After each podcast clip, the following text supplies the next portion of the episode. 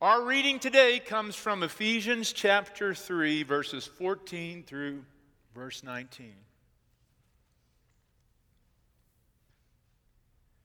For this reason, I kneel before the Father, from whom his whole family in heaven and on earth derives its name.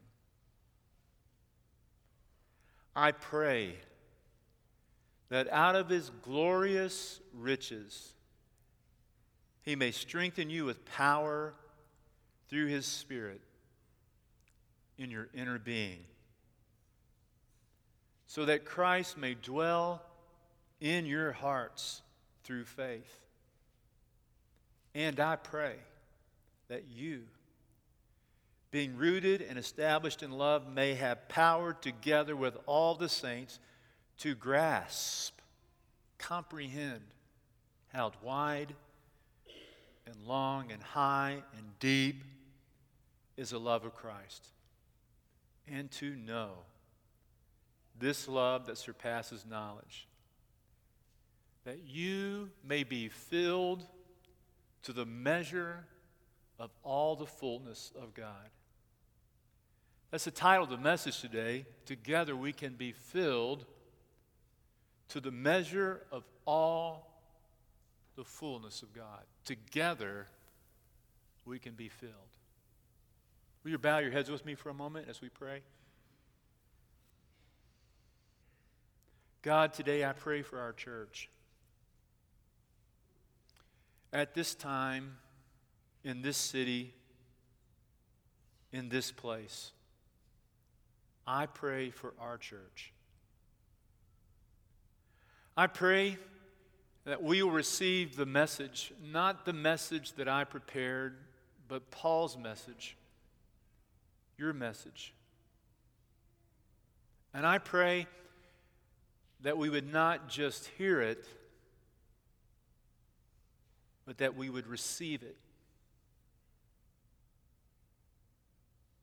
welcome it, embrace it. Holy Spirit, awaken us. In Jesus' name, amen. Now, you may notice at the beginning of the passage I just read, Paul says, For this reason I am dropped to my knees and I pray. Something had moved Paul deeply. He was overwhelmed by something meaningful and powerful, so overwhelming that he was dropped to his knees to pray. This morning, before I dig into that prayer, what he actually prays, I'd like you to understand what it was that overwhelmed him. If you go back and you read in the beginning of Paul's letter, you get a very clear explanation of the gospel of Jesus Christ. He talks about the church what it means to be a part of God's church, what it means to welcome the message, to receive the message, to live the message, and what is the message. And this morning, I want to walk you through that using Eugene Peterson's translation of the message because when I get to this part where he says, For this reason I pray, I want you to feel what Paul felt, to know what he knew to experience what he experienced. Now, Paul begins the letter, says, To all God's people living in Ephesus. He was writing to a church who lived in Ephesus. It was a small gathering of believers that had been gathered from all parts of the community, made up of all kinds of people, very racially diverse, economically diverse, very, very diverse. And he is writing to them and praying for them because they have been put down in their city for a reason and for a purpose to share the message, to live the message. Now, when Paul wrote that, he had no idea that some 2,000 years later there'd be a group of Christian people sitting in a building on this address, on this property, living in this city, that we would be reading it. But through the gift of the Holy Spirit, these words have become not just the words to Ephesus, but to our church too. recorded and written for us. And so we could read it and say, to all God's people who are living in Louisville, Kentucky, who have been called to be his church. And then Paul begins a careful explanation of the gospel. The first big thing Paul wants to say to us, to you, to me, he said to them, is that this whole work of what God is doing in Jesus Christ is about taking dead people and make them live. Not making bad people good, but reaching into our lives, to your life, to my life, and giving us life. Not just mediocre, dead in living, but life abundant. And he says this he says that God, who is immense in mercy, took our sin dead lives and made us alive in Christ. And then he says this now God has us where he wants us. And all we have to do is to place our trust in him.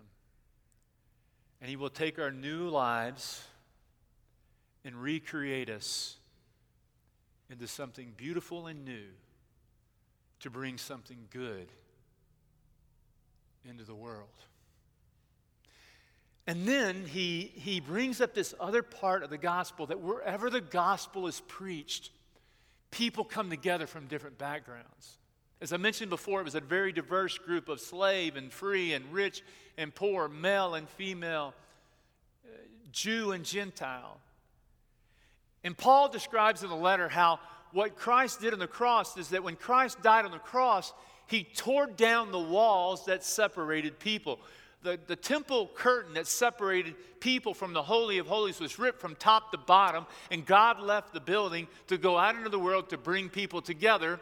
And through the death on the cross, he destroyed the hostility that existed between Jews and Gentiles, different people, and brought them together through the cross that he laid down his life to create one new humanity united by the purpose to love God and to love neighbor. Uh, in the message translation, it says, Christ brought us together through his death on the cross. The cross got us to embrace. So then he says this, and this is again the message translation. You are no longer strangers or outsiders. And I put it behind me on my right, my left. You belong here. You belong here. With as much right to the name Christian as anyone. God is building his home, building a home. He's using us all, irrespective of how we got here, in what he's building. And he used the apostles and the prophets for the foundation, and now he's using you every one of you now in this time, fitting you brick by brick, stone by stone, with Christ Jesus as the cornerstone that holds it all together. We see it taking shape day by day. My job is to help you see it happening, not to describe something in the past but to help you see that God is doing this now. That He is gathering people from all different places and parts of our city to be a home for Him, not a building made with human hands, but a people in which He dwells. A holy temple built by God, all of us built into it a temple in which God is quite at home. The point is, everyone matters. No one is unimportant. Everyone matters. Again, continuing in the message translation, he says, The mystery then is that people who have never heard of God and those who've heard of him all their lives what I've been calling outsiders and insiders stand on the same ground before God. Insiders, outsiders, strangers, now all stand on the same ground because of what God has done in Jesus Christ.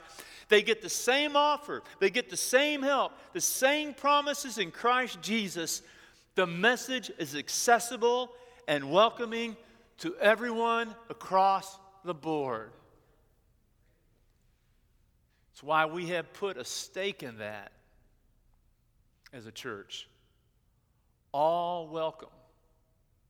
Sacraments made available to all people. And we mean all, we mean all. So Paul then goes on and he says, And so here I am preaching and writing about something that's completely over my head. I can't fully grasp it all. It's so big, it's so amazing. Me preaching about the inexhaustible riches of the generosity of Christ.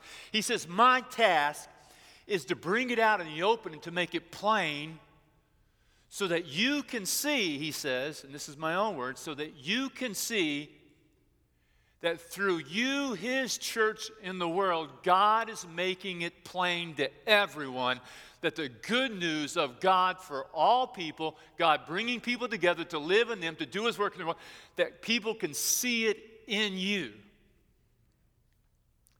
He said, I've given my life for this. Now that's the reason. As Paul is laying this all out to the church and he's describing what's happened, he is just overwhelmed with gratitude. He looks at his own life and he realizes, I was one of those dead people. I was living a whole nother way. Now I've been enfolded into something bigger than me. And I see in this city of Ephesus, God bringing people together to bring love, love into the world. And so, for this reason, Paul, who as a Jew would normally stood, stand when he prays, is dropped to his knees.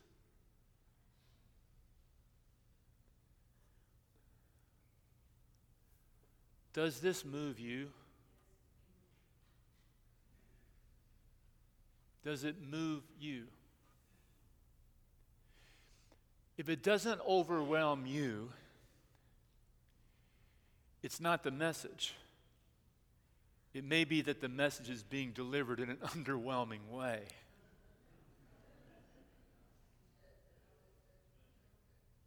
But you know what I believe? It doesn't matter who you are or how eloquent you are. You know what God wants in the world? Not performers, but people who have a big open heart who can just share all their heart and the goodness and the love of God, and God can speak through anyone and everyone as we begin to clearly articulate what this message is. And that is the gospel. And that's what brings Paul to his knees. Knowing that we're a part of something bigger than ourselves. So let me dig into this prayer now. That's the reason. The first thing is, Paul says, he says, knowing all this and knowing what's at stake here, I'm praying that God's going to give you inner strength because you're going to need strength to do His work, to be His people. In a world of animosity and fear and division and hate and prejudice and bigotry and selfishness, you're going to need inner strength to be His people. You know, I, I sometimes watch the show uh, Deadliest Catch. Have you ever seen it? I would never, ever get on a boat in the Bering Sea. The Deadliest Catch is a show about uh, Alaskan uh, king crab fishermen. They fish in the Bering Sea in terrible weather and conditions 40 foot waves beating the boat, rocking it back and forth.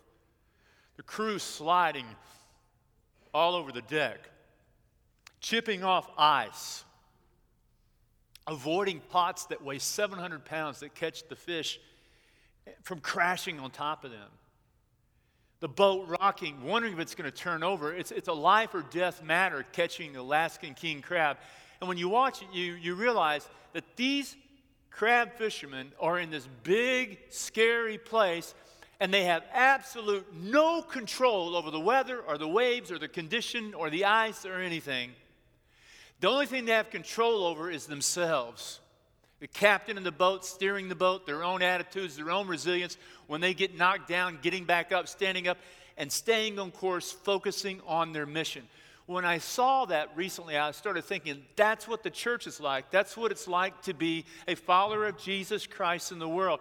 We are beat down by waves, by things in life we have no control over personally and corporately, and we can't control those things, but we can control one thing, and that's ourselves.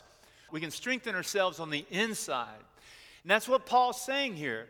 He said, I'm praying that as you live your mission in the world, that you will have strength inside of you. You may not be able to change what's happened to you, but you can change who you are and have the strength to face, to endure, to overcome anything because my power is in. You know, it changes the way I feel about myself and the world and who I am when I feel too small or too beaten down, when I know that His power that raised Jesus from the dead is in me and you and us together. That there is no force in all creation that will ever prevent the love of God from reaching a humble and open heart. The prayer that we will have the strong inner being to face our challenges, that we'd have the strong inner being to stay on course, that we'd have the strong inner being to get back up when knocked down, that we would have the strong inner being to stay motivated. Then he says, I pray that Christ would dwell in you. You, you know how I understand this? It's like, so suppose I invite Jesus to come to my house for Thanksgiving dinner. I clean up the house before he gets there. I stuff stuff into the closet I don't want him to see. I close off the part of the house where the toothpaste has been squeezed in the middle and put in the counter, and the toothpaste is leaked out onto the counter. I put on a good appearance. Jesus is coming to my house for dinner. He's going to be my guest. But when Jesus rings my doorbell, I go to the door, and there's Jesus, and guess what? He has a suitcase.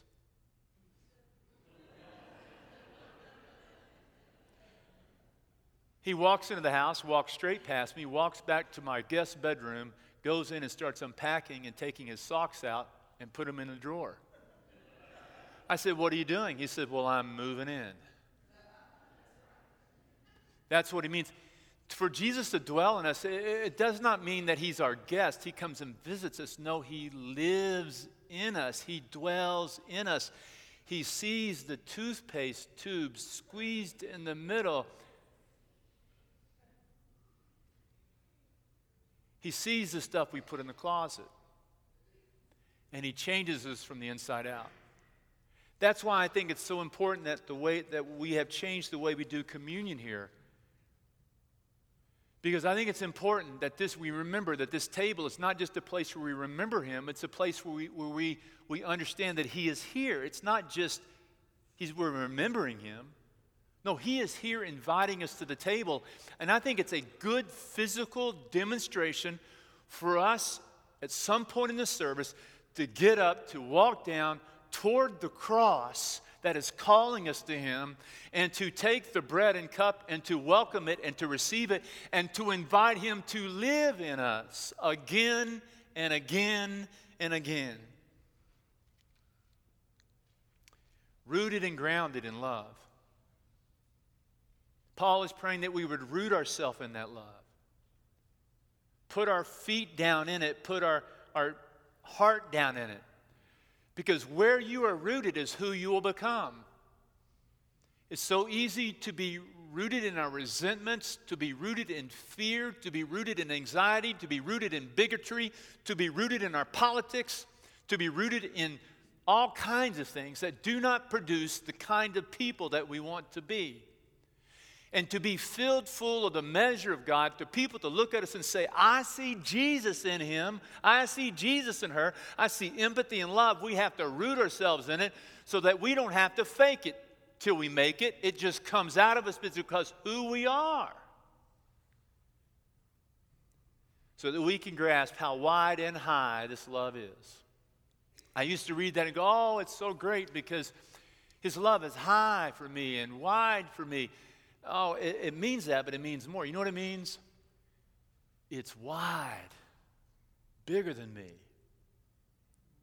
bigger than our church, bigger than my race, bigger than my identity, bigger than my theological box I put Jesus in.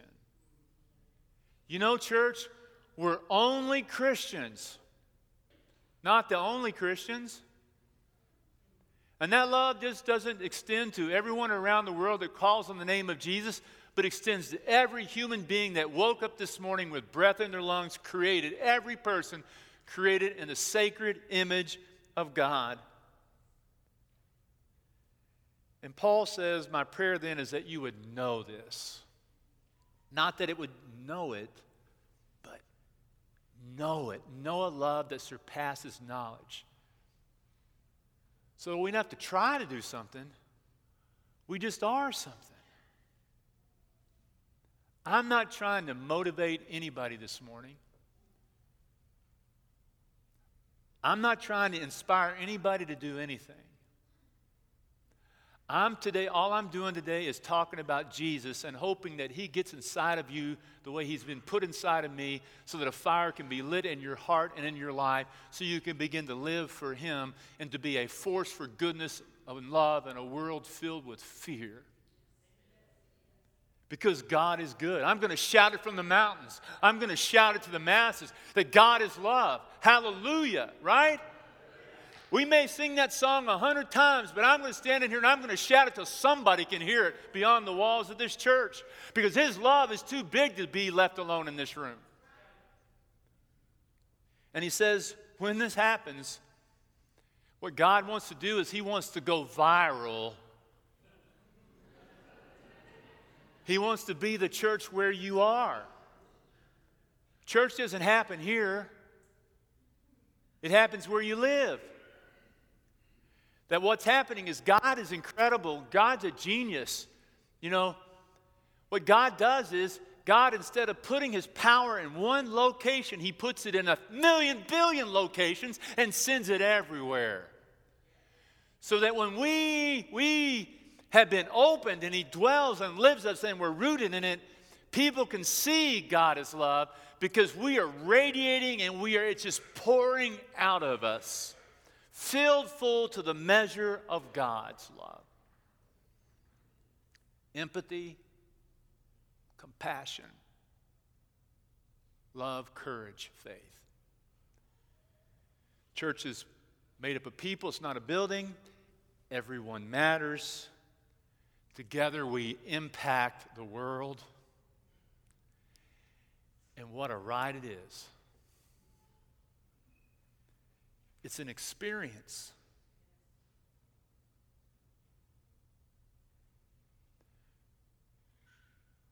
I really don't want to do church. Church, I want to do Jesus, church. To put my life in that and to experience the flow in me and through me and through us to our world. And when I think of that, it just brings me to my knees. Does that overwhelm you?